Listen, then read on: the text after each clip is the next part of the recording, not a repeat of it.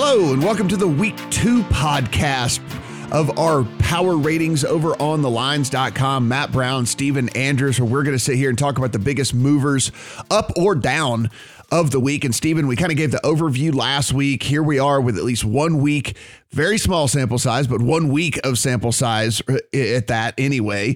And we'll talk about the biggest movers here. I mean, listen, some of the ones I think people will probably imagine moved up, some of the ones I think people would imagine moved down. And then I think there's at least a couple of surprises in the rankings this week. And I know for me, the exercise is fairly interesting after only one week because I was trying very, very hard to not overreact to one week of NFL football. Yeah, I mean, that's always the key, right? Especially in sports betting for week number two. You don't want to overreact too much. There are a couple lines out there for week two that we'll talk about on the Thursday pod that we may want to play, even though they are teams that looked hideous in week number one. Uh, I, I, I agree with you. I took the same approach in my power rankings. I will say, though, the one team that was hard to ignore how bad they looked was the Jacksonville Jaguars. Yeah, we'll talk about them here in just a second. So the biggest movers up. We'll start at the top here, and we don't really need to belabor these teams because they, you know these were these were teams that were close to the top anyway. Uh, teams that we were pretty high on. The Browns up three to four despite the loss. The Seahawks up three to seven after the dismantling of the Colts, and then the Saints up three to nine after their dismantling of the Packers. Listen, the Saints were already up there. The Seahawks were already up there. The Browns were already up there. So no real need to kind of belabor why these teams moved up. Look, the Browns look great against the best team yeah. in football. The Seahawks look great against uh, the Colts team on the road to start the year. And then Saints in a neutral field go out and hammer the Packers. So let's start with this one. The the Cardinals move six spots up the charts here, up the rankings to number 10. So from 16 to 10 after the Cardinals go out.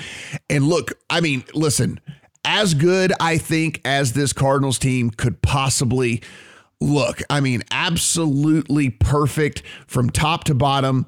I guess the Titans team that, listen, I don't think any of us were jumping up and down thinking they were going to be world beaters this year, but certainly thought that they were going to be a good football team. And the Cardinals just absolutely went crazy here. And Stephen, this is something that I think we talked about on the Thursday pod. I told you I was going to have a piece of Cardinals plus three.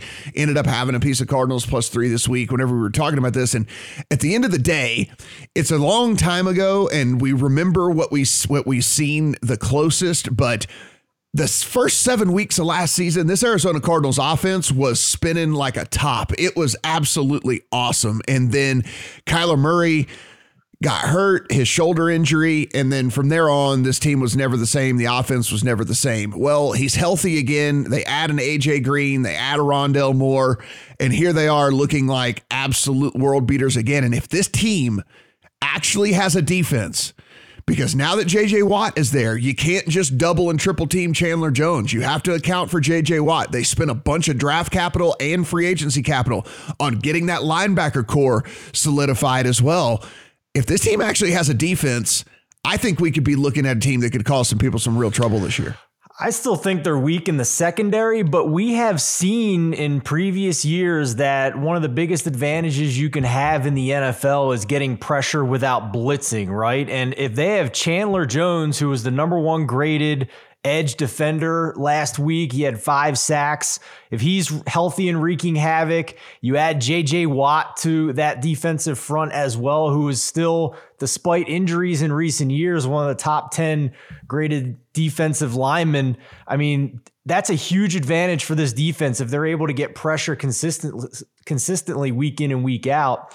Uh, without blitzing. So we already know the offense is going to be fantastic if the quarterback is healthy. So uh, this is, I think, the move is is severe to move up that many spots in our power rankings, but I also I can't knock it considering the talent that they now have when healthy. So one of the one of the uh, not a big dropper here. Um, while we stay in the top ten right now, Ravens down three to eight um, after they go and lose in Las Vegas to the Raiders in spectacular fashion in overtime. Stephen, I have I was down on the Ravens before the season. If anybody listened to if anybody listened to our podcast leading into this year, everyone knows where I stand on the Ravens. I was I was bearish on them heading into the year. I continue to be bearish on this team. Now that we get news. Their their starting guard goes on IR for an offensive line that Villanueva was getting absolutely torched every single time he he he stepped down. Lamar Jackson, according to Next Gen Stats, Stephen, and I understand this is not sustainable, but still, in that Raiders game, was pressured on 54% of his mm. dropbacks. I mean, every other dropback he was he was feeling pressure. Um, this offensive line has has some real problems and this run game as we kind of alluded to, now that they are once you get to your fourth string guy, it is not just hey plug and play like it is in the NFL. Like we always talk about how running backs don't matter. Well, yeah, running backs don't matter because typically the backup is been in the system, understands what's going on, has a lot of talent, and can kind of step in and just replicate pretty much what you get from your starter. Well, they're down the backup and then the backup's yeah. backup. So it's not just put in the fourth string guy and everything just works as planned. I mean, listen, they might right the ship as the season progresses here, but I think this Ra- this Ravens team is a, a, team to fade here over at least the next I few mean, weeks. One of my favorite NFL coach cliches that I've heard over the years is that the the best ability is availability and the Ravens don't have that right now. I mean, I just checked. They have 12 guys on IR right now, and it's only week two. Now, some of those guys will come back, like their first round draft pick, Rashod Bateman, uh, who had core muscle surgery uh, in, in training camp. So he'll be back soon. But they are banged up, and that is hard to overcome at key spots. And you you mentioned the offensive line, you mentioned the running backs. Uh, Marcus Peters is an enormous loss for them on the defensive side and the secondary. So, I mean, this is a tough spot for the Cardinals and Lamar Jackson. I know he was able to come back, but Marlon Humphrey went out of that game, you know, went out and back in, out and back in a couple of different times, eh, like you mentioned. So they're already kind of thin with with Peters being down in the secondary. Now Humphrey's kind of like in and out of the game. Uh, you know, we'll see how his practice schedule looks this week and and and how he's able to participate. But yeah, I mean, they could be in, in even worse shape there in the secondary. And a tough division too, right? I mean, we we both are extremely bullish on the Cleveland Browns and the roster they have on that talent. We may have been a little too low on Pittsburgh with how they looked week one yeah. and being able to just uh, replace the losses that they had on defense to shut down one of the best offenses in the league a year ago. So this is this is not. I mean, and you mentioned this to me last week, just reminding me that they had to scrap and claw just to make the playoffs last year, the Baltimore Ravens. They were on the outside looking in with a month to go in the season, and they finally were able to put it together and, and get in. So um, they the injuries are going to be tough to overcome. Yeah. So I'm that was a good segue to our biggest mover of the week is the Steelers plus 7 in the ratings uh, to up to number 13 and I think this is rightfully so. Now look, do I think that this will be a team to sell just like we did last year over the course of the season? I do. You want to know why? Cuz Ben Roethlisberger still stinks. He is absolutely horrible. Worst graded passer according to Pro Football Focus in all the NFL in week 1. He was unable to put the ball down the field. I mean, the first half, whenever this, uh, in the first half, whenever there was a little bit of wind, a little bit of unfavorable conditions, this offense could not do anything, Stephen. I'm talking this Steelers team could not do anything, then switched a little bit and were able to turn it on. And that defense really is what won this game for them. A botched punt by the Bills. and and next thing you know, here the Steelers are jumping seven spots right here. Um, for me, I think I think everybody else is a little bit higher on the Steelers team than, than I am particularly. But here, we have to do we have to grade on how we would would would put these teams and how they would stack up against some other team on a neutral field. And so right now, we have to put them where they are. I still believe the Steelers team is a fade team over the course of the season. Yeah. If you look at the way you and I have ranked the Steelers right now, I mean, we still have teams like the Ravens and the Cardinals and the Seahawks and you know teams like that above them, right? And the, and the teams that we have below the Steelers right now, I think we still have uh, a few more question marks, like the Miami Dolphins and the Tennessee Titans and yeah. the Denver Broncos. So, I mean, they're right in that area of our power rankings where they're basically on that playoff bubble, right? And, and trying to get one of those wild card spots. So, I mean, that could change as the season goes on if somehow Ben's able to stay healthy. I think that arm, like we saw last year, is going to deteriorate as the season goes on. Uh, he may prove me wrong, but I just don't have any confidence in his arm anymore over the course of an entire NFL season. And what's interesting is that, you know, we took a look on the lines.com. Brett Gibbons wrote a piece on the biggest moves in win totals, right?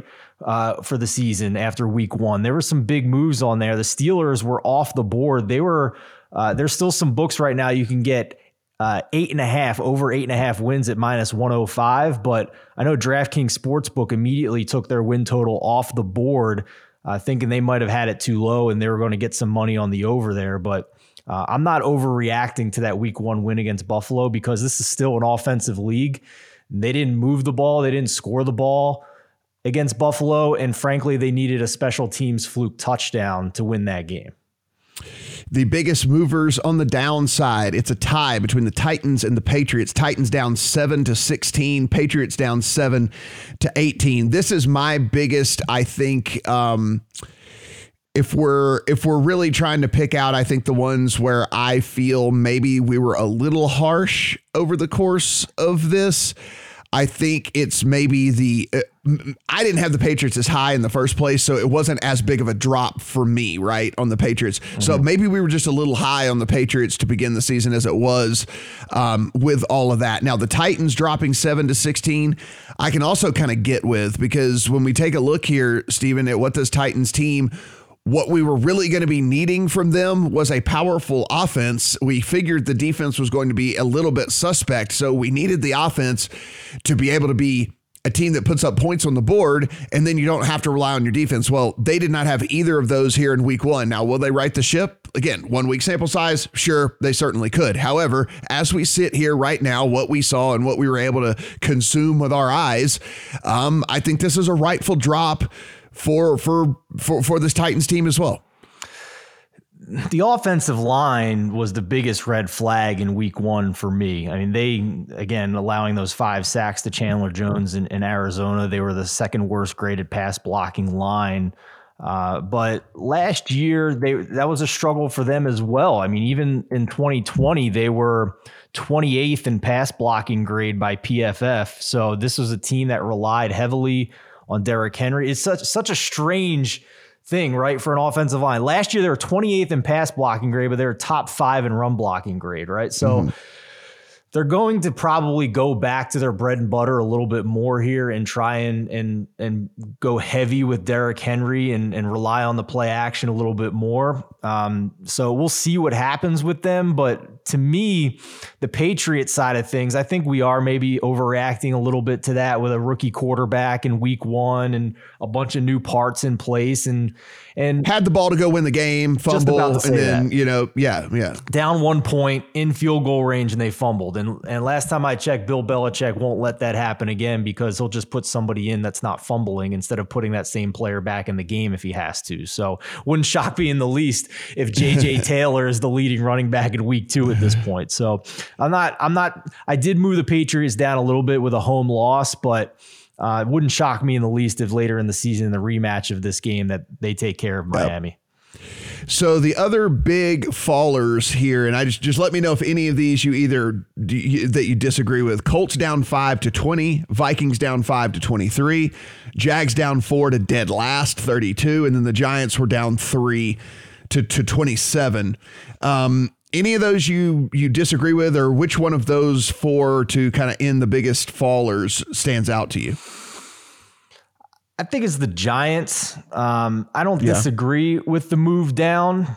I think Daniel Jones. I mean, how many chances is this guy going to get to correct the fumbling issues and correct the turnover issues? And he just mm-hmm. can't friggin' figure it out, right? And this is supposed to be the easiest division in the NFL coming into this season And I saw a Philadelphia Eagles team week one that looked a hell of a lot better than most people yeah. expected because they're healthy and they didn't get rid of their high-priced older talent this offseason despite all of the the narratives that the Eagles were rebuilding. So the New York Giants are in trouble in my mind. Um, they got to go on a short week here on Thursday night on the road to face Washington, and even though Ryan Fitzpatrick is out. I think Taylor Heinicke steps in nicely for them. He's got experience, and I think he. I was pretty impressed with him in the playoff game last year. So, mm-hmm. oh, yeah. I, and I think the Giants just offensively have so many red flags. Most notably with that offensive line, it was one of, if not the worst projected offensive lines coming into this season, and and they didn't they didn't show anything on offense in the first week. I think the one that stands out to me is the Colts down five to twenty, and that's only because at least for one week, I was right. If anybody listened to these podcasts, everybody knows how much I hated this Colts team entering this season and how much I thought they were overrated headed into the season. So, at least for one week, I'm right on that one. Uh, the other biggest risers here of the week Dolphins up 4 to 15, Broncos up 4 to 17, Eagles up 5 to 22, and then the Bengals up 3 to 26. I think the one that stands out to both of us probably is that Eagles up 5 to 22. It was one of the most complete performances of any of the teams all week. Now, again, we need to see it again. We need to see it replicated. But Jalen Hurts, one of the highest graded quarterbacks in the NFL, according to Pro Football Focus for the entire week. The run blocking and the pass blocking was very, very good for this team. The defensive line played very well as well. Now, show it to me again in week two, show it to me again in week three. But, um, um, I think that the the the complete performance from the Eagles is what really stood out to me the most, kind of as you just alluded to a second ago. The rest of our staff doesn't have the Eagles higher than 22. You and I have them at 18 and 19. So you yeah. and I are the biggest believers in the Eagles. Wouldn't shock me in the least if they stay healthy if they are competing and possibly winning the NFC East this year. We mentioned it a little bit earlier. The biggest advantage you can have in today's NFL on defense is being able to pressure the quarterback without blitzing. The Eagles were one of the best teams at doing that last year. They did it again week one headlined by Fletcher Cox on that defensive line. So that helps take the pressure off the back end of that secondary, which I do think is improved as well. Darius Slay, to me, is a guy who is on the downward slope of his career, but adding Steven Nelson, a guy that has graded out very well in the secondary in previous seasons, was a sneaky good pickup by Howie Roseman. I think the Eagles have a, a chance to surprise a lot of people this year if they stay healthy. And, mo- and lastly, I'll just say, Nick Sirianni, to me, really impressed with how creative his offensive designs were, some pre snap motions really impressed with what I saw from the Eagles as a whole week one. Although we'll see, it may have been against one of the worst teams in the league. That's to be determined. Guys, all of our power rankings, you head over to thelines.com, absolutely free. Just look under the NFL tab at the top of there. You will see NFL power rankings. Be sure and go in and listen. These are these are these are something that you can help help you kind of nar- get a narrative for these teams as the season continues and goes on. This is something you can use to as you are are formulating, you know, hey, is this team really that much better than this team? What are the what do people think? This is a way that you can go in and kind of get a, a, a snapshot of what again, multiple people. This is not just Steven and I. We have five, six different guys ra- rankings, uh, all that are aggregated and, and, make up our power rankings over on the lines. And so uh, guys that are watching games every single week, guys like me who are watching all the games and then rewatching all the condensed versions of the games. I mean, this is this is this is not something that's thrown together willy nilly here, and so uh, hopefully it can help you out through the course of the season. Steven, we are uh, one week in, and we I don't I, I, we'll we'll talk about this on the Big Mega Pod tomorrow for people who are going to be listening in.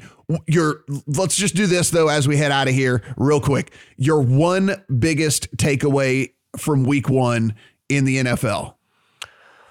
Whew, that's a good one. Um, I think my biggest takeaway is that the Tampa Bay Buccaneers have the most complete roster in the NFL. And quite frankly, I know it took a field goal to win week one at the last second, but they were able to win despite four turnovers. So mm, imagine right. if they clean that up. So kind of the same thing with me. Is mine is the Chiefs and the Browns are every bit as good as we thought they were going to be, and that game in Week One was just a prelude to what we're going to see over the course of the season. That game played out like it did with the Chiefs not having Tyrann Mathieu or Frank Clark out on the field on the defensive side of the ball. That game played out like it did with the Browns not having Grant Delpit on defense and not having Odell Beckham on offense. These teams are only going to get healthier and only going to get better over the next couple of weeks. And these, I think that both of those teams are going to be absolute juggernauts. Um, and you know, if you were a Chiefs hater and you want, you thought that maybe this was a year they were going to take a step back or something like that, I, uh, I got news for you. That ain't happening. I have one more takeaway that Urban Meyer quite possibly is stealing money from the Khans. he might be doing that as well. I don't know. He might be the first coach relieved of his duties when it's all said and done. As we said, we'll be back with the Megapod with Brad Allen tomorrow, guys. We're going to run through every single game, give you all of our bets, all of our prop bets, and all of our thoughts on this. We had a really good week one. If you were uh, if you were listening in, if there were some things that stood out to you, we were we had a profitable week one here. We're going to try to continue that here in week two. For Steven, I'm Matt. Talk to you guys tomorrow. Bet basketball, baseball, or hockey with a risk-free bet up to $600 at BetMGM. Sign up and use bonus code The Lines, and you're on your way with the king of sportsbooks. Get the BetMGM app today and use promo code The Lines to make a risk-free bet up to $600. This is a new customer offer. Paid in free bets. Visit BetMGM.com for terms and conditions.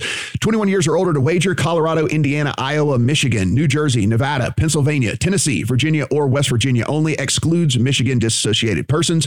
Please gamble responsibly. Gambling problem. Call 1 800 522 4700 in Colorado, Nevada, and Virginia. 1 800 270 7117 for confidential help in Michigan. 1 800 Gambler in New Jersey, Pennsylvania, and West Virginia, and 1 800 Bets Off in Iowa. In Tennessee, call or text the red line at 800 889 9789. If you or someone you know has a gambling problem and wants help, call 1 800 9 with it in Indiana. Promotional offer not available in Nevada.